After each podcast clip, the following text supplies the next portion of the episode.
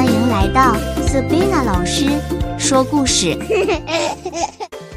小朋友好，我是 Sabina 老师。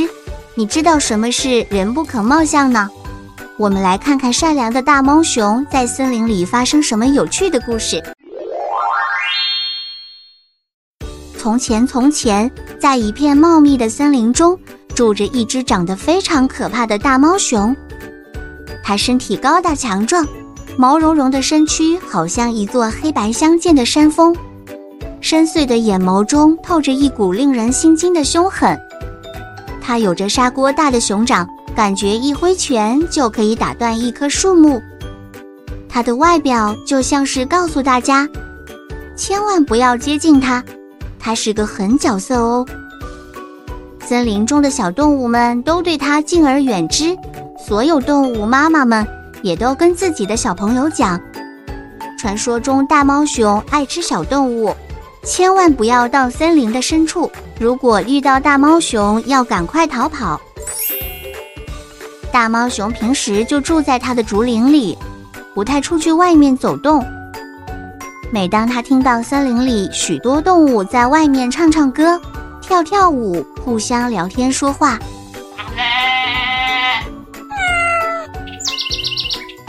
他就想要出去凑凑热闹，可是他一出门，顿时空气好像凝结，好比手机开启了静音模式，热闹的声音全都不见了。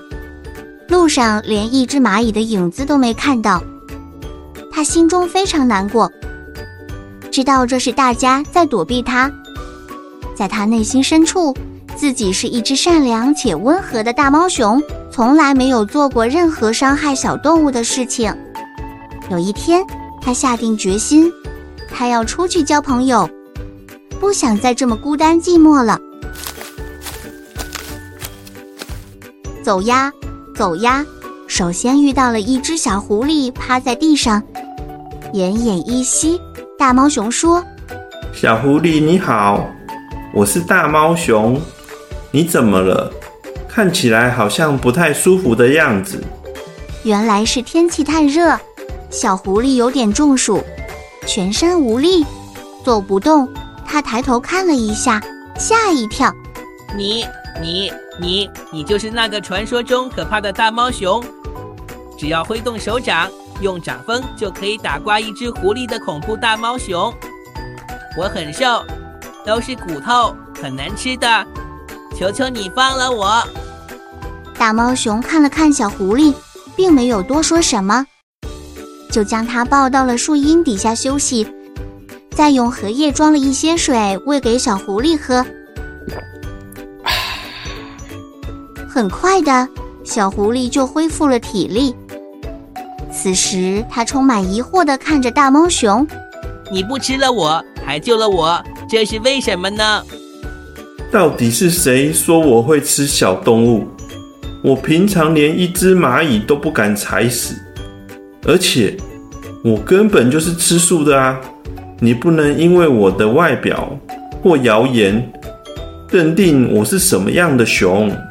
谢谢大猫熊，我回去会跟我朋友说，其实你一点都不可怕。小狐狸点点头，连声道谢后，就跑回草丛里了。大猫熊做了一件好事，整个心情都好起来，边吹着口哨，继续的往前走。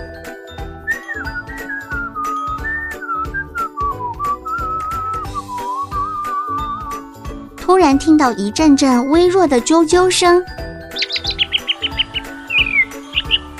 走近一看，原来是一只小小鸟躺在地上，无助的哇哇大哭。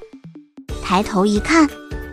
原来是小鸟从树上的鸟巢掉下来了，鸟妈妈正在着急地看着小鸟，但是听说大猫熊很凶恶，也不敢轻举妄动。大猫熊看了看鸟妈妈，再看一下小鸟，马上就知道怎么回事，于是他就用它砂锅大的熊掌，温柔地捧着小鸟，慢慢地爬到树上，将小鸟轻轻地放到鸟妈妈的身边。鸟妈妈说：“真是太感谢你了，大猫熊。之前本来听说你一口可以吞下一只猪，非常凶猛，今天才知道你是这么温柔和善良。大猫熊耸了耸肩，无奈地跟小鸟说：“我真的很温柔，不知道为什么大家都这么怕我。”鸟妈妈很开心地跟大猫熊道谢，感激它救了它的小宝贝。大猫熊很开心，今天做了两件善事，开开心心的回家了。而小狐狸和小鸟也跟所有森林的动物说。大猫熊其实没有它外表这么可怕，它是个温柔的大猫熊。有一天，森林来了一只可恶的大野狼，最喜欢欺负小动物。嘿嘿嘿，这里的小动物看起来真的很好欺负。咦，这个洞是小兔子的窝，我把它埋起来。呵呵呵。哎，这边有小松鼠储存的松果，我全部把它吃光光，让小松鼠吓一跳。吼吼吼吼吼！真好玩，真是太好玩了。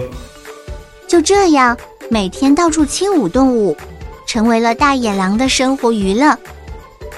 动物们都受不了，只好去求大猫熊帮忙。小狐狸说：“大猫熊，现在只有你能帮帮我们了。整个森林只有你，没有其他动物可以跟大野狼对抗。可是我连一只蚂蚁都不敢踩死，我怎么帮你们赶跑大野狼呢？”没问题，你就按照我的计划进行，如此如此，这般这般。大猫熊点了点头，同意帮忙。于是。小狐狸先跑到大野狼面前，说：“你这只可恶的大野狼，臭臭大野狼，只会欺负小动物，我才不怕你呢！快来追我啊！”说完就一溜烟的跑走了。大野狼听了很生气，抓狂似的追了上去。结果追到一条小路时，大猫熊大吼的一声，突然从草丛站了起来。并且挥舞砂锅大的拳头，说道：“哦，可恶的大野狼，你敢欺负我们森林里的动物？你不知道他们是我造的吗？我要把你吃掉！”大野狼看到庞然大物站了起来，发出可怕的叫声，以及砂锅大的拳头呼呼呼的晃动。黑白相间的身躯好像斑马线一般，看起来可不好惹。大野狼吓死了，夹着尾巴逃走了，再也不敢回到这个森林。小动物们为了感谢大猫熊，推举他为森林之王来保护这片土地。从此，大家又可以开开心心的在森林里自由自在的玩耍。再也不用怕大野狼的欺负。小朋友，故事讲完了，是不是很有趣呢？故事中的大猫熊虽然有着可怕的外表，但是凭住善良的心和帮助别人的行为，获得了森林里的小动物们尊敬。我们也不能只看别人外表就判断他是好人或坏人哦。要观察他实际的行为，以及是否有一颗善良的心才是最重要的。下次记得再来听 Sabina 老师说故事。